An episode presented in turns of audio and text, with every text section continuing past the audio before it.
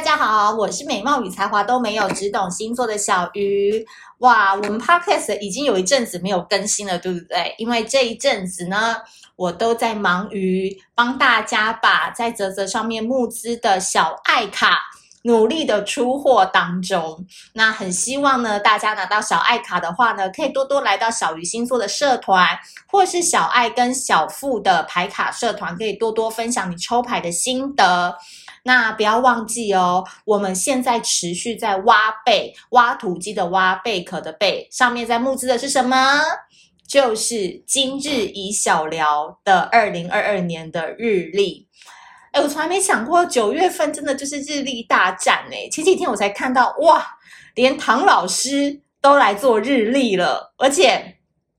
他因为。那个身体的关系就没有办法出星座书了嘛，然后今年他就开始出日历，然后觉得哇，我们这个小虾米一定要多多的宣传，多多的让大家知道，我们在挖贝上面也有我们的小鱼星座的今日宜小聊十二星座有趣的日历哦。那希望大家都可以多多点连接，帮我们赞助一把，好不好？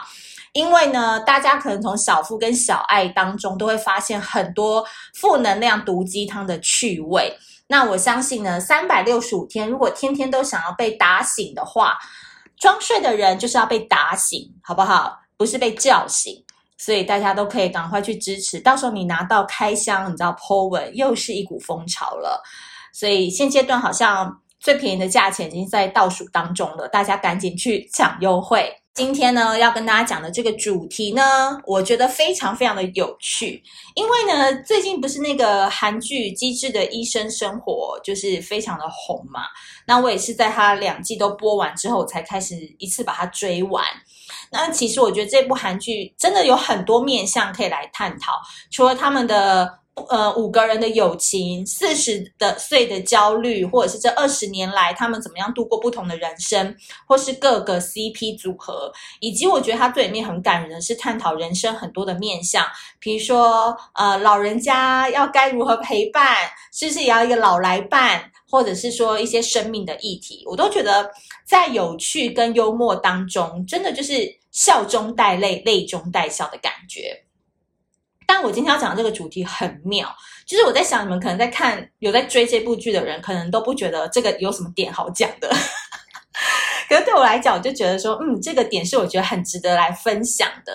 因为呢，韩剧的《机智医生生活》第二季，它有在前应该第第二集还是第三集吧。就是那个肝脏外科的医生李义俊啊，他就常常很活宝嘛，很好笑。然后他很喜欢就突然抽考他们家的实习生洪道问题，然后每次都很希望他可以回答正确。可是呢，洪道常常都接不到他的问题，然后都会说：“我回去再想一想，或我回去再找答案。”然后实习生都很害怕，因为很怕每一次跟义俊去巡房完之后，他又突然出什么肝脏的考题。OK，那过了两三天之后呢，某一天，这个义俊呢在巡房完之后，又突然转头问洪道说：“我问你，肝脏移植后会出现什么样的副作用？”然后洪道就想了一想，就正确的回答出三个副作用，然后让义俊就非常的满意。然后义俊就说：“很好，医生就是要多念书，医生只有亲切是没有用的。”哇，我跟你讲这个对白，我就是深深的刻在我的脑海里，因为我就觉得说，这是真的讲得很正确。虽然说大家可能看这段可能就咻就带过去了，但我真的觉得医生只有亲切是没有用，这件事情真的可以带到我们今天的主题，就是要来夸奖水象星座的时间。我前面呢，先问一下大家几个问题好了，你们在职场上面有没有遇过那种？就很会装傻啊、装笨啊、装可怜的人。我跟你讲，就算我现在没有去上班，我身边依旧还是有那种做事情做到一半，然后就装可怜、装有事情，然后把他的锅就往别人身上甩的人。那我觉得这种人都有一种特性，就叫做很会装亲切。然后呢，但是。没有实力，他的实力都是要靠别人帮他们 cover 才能过关的。但是为什么别人要帮他 cover，呢又气在心里呢？因为俗话说得好嘛，伸手不打笑脸人。所以一般人都会想说要趋吉避凶，能忍就忍，偶尔帮个他忙也没关系。可能内心就会很不爽啊。所以大家在职场当中就会过得很憋屈，就是这样。然后上梁不正下梁歪，大家都会来学那种甩锅，然后让别人来承担你的工作这个部分。但是呢，亲切这件事情真的有必要吗？亲切这件事情真的可以成为你没有实力的一个美丽包装吗？今天我们就要从三个星座来跟大家讲说，嗯，我很难搞哦，我也不亲切哦，但是我很有实力的水象星座，就是天蝎、双鱼跟巨蟹座。我觉得水象星座的很妙，就是水象星座平常都很像是小白兔嘛，都是那种好像在爱情当中都受尽委屈，然后在朋友当中都是当当受气包、跑腿的那个人。但是呢，水象星座其实有一个他很不愿意承认的天性，就叫做认主人。我今天讲的大概都是比较职场方面的。那这个主人呢，只要在他年轻，刚是个职场小白的时候，照顾过他，提拔过他，帮他出头过，帮他争取加薪五千块过。哪怕以后离职了，哪怕这个主人以后变成你知道奸商，或者是变成坏人，这个人在水象星座的心中当中还是那么美，他永远都不会忘记这个人对他的恩情。所以我才会说，水象星座很严重的就是。认主人，因为当大家聚在一起讨论说，啊，小鱼怎么这样啊，什么什么什么的，然后就开始讲小鱼的坏话的时候，水象星座他绝对不敢跟这些人一起凑着讲坏话，因为他觉得他没办法装啊，因为这个小鱼曾经对他有恩呐、啊，那就算他现在在业界啊被人家你知道干掉成这样，可是他还是没有办法装出说，哦，他要跟你们一起干掉，因为在他心中，小鱼就是那么美，小鱼就是曾经帮助过他。所以呢，你要让水象星座的人喜欢你很重要。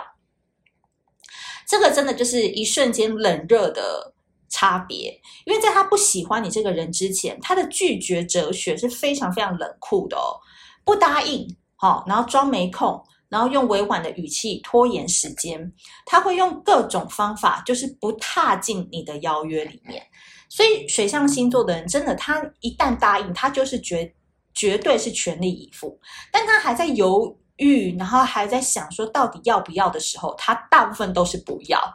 OK，那其实水象星座的人呢，视工作为命。那视工作为命的前提之下，他就不会有那种，嗯、我今天来啊，都是交朋友的嘛，我今天来就是要带一桶乖乖桶来请大家吃，然后都要来那边办那个什么员工聚餐，然后下午茶都是他在订，没有哦。亲切不在老板给我的工作范围内，亲切也不是谈的五万块薪资的里面，所以很多水象星座，我们去观察他，他只喜欢跟老板为伍，热爱成为老板眼中的焦点。那其实我如果站在老板的角度，我觉得用到水象星座，真的就是三辈子修来的福分啊，对不对？同样的五万块，请到水象星座，他可以做三倍的事情。那火象、土象、风象，可能他只会做一点五而已。那哦，水象星座一个人抵三个人用，诶，那多好啊，对不对？那其实水象星座在工作上，我觉得他们都是拥有强大的实力。只要他觉得这个主人是值得让他卖命，让他加班加到吐血，值得他三天没洗头也没回家都无所谓，因为他们就是非常把工作的 KPI 当做是他们人生的一个很重要的里程碑嘛。所以只有亲切没有用，水象星座的人还要展现真实力。所以听到这边你就不难理解，说为什么你的身边有很多水象星座的人，他们都是老板的口袋宝贝，但也是同事当中的妖魔鬼怪的名单。有没有发现？就是他们可能都跟老板很好，但他不一定能跟同才或者是同事之间有很好的互动，或者是很好的一个团体协作，因为。水象喜欢单干啊，有时候他觉得单干比较快，他会觉得你们这些人在干嘛？老板交代这个命令，PowerPoint 下午三点就应该交了，你们为什么要推到五点？我觉得你们真的好废哦，类似这样。所以水象的硬，水象的强大，水象的冷酷，绝对跟他们在谈感情的时候是完全不一样的。他们在职场上真的就是你知道，个个都是无敌铁金刚，尤其他们当他干这件事的时候，或他开始弄这个专案的时候，他是可以六亲不认，瞬间变脸。然后他觉得你很废，你很笨的时候，他拒绝你的口气就会很冷淡。除非你要加入水象的行列，不然就请你少废话。所以你真的要认清一个水象星座，真的在工作上，他干到越高阶，他的心理素质越强大，他的真面目就是：我是来工作，不是来交朋友的。除非你这个人实力比我强。所以呢，只有亲切是不够的哦，你还有要有臭脸的真本事。所以我今天特别把这个水象星座拎出来讲了，搭配这个机智的医生生活的这个台词，主要就是希望大家其他呃九个星座可以好好跟水象星座学习臭脸拒绝的哲学。但是这个很不容易，前提呢是你要跟他们一样拼命，好、能屈能伸，半夜能回老板的讯息，能为工作放弃爱情。和颜悦色的为老板小孩吃饭，而且他们最重要、最强大的一个点是，他们可以把自己的脾气化作动能，化作自己往前进的动力。这样的你还敢用亲切跟水象星座战吗？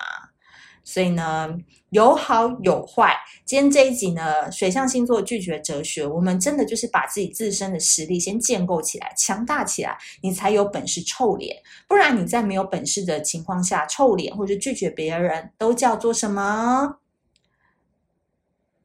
叫做什么？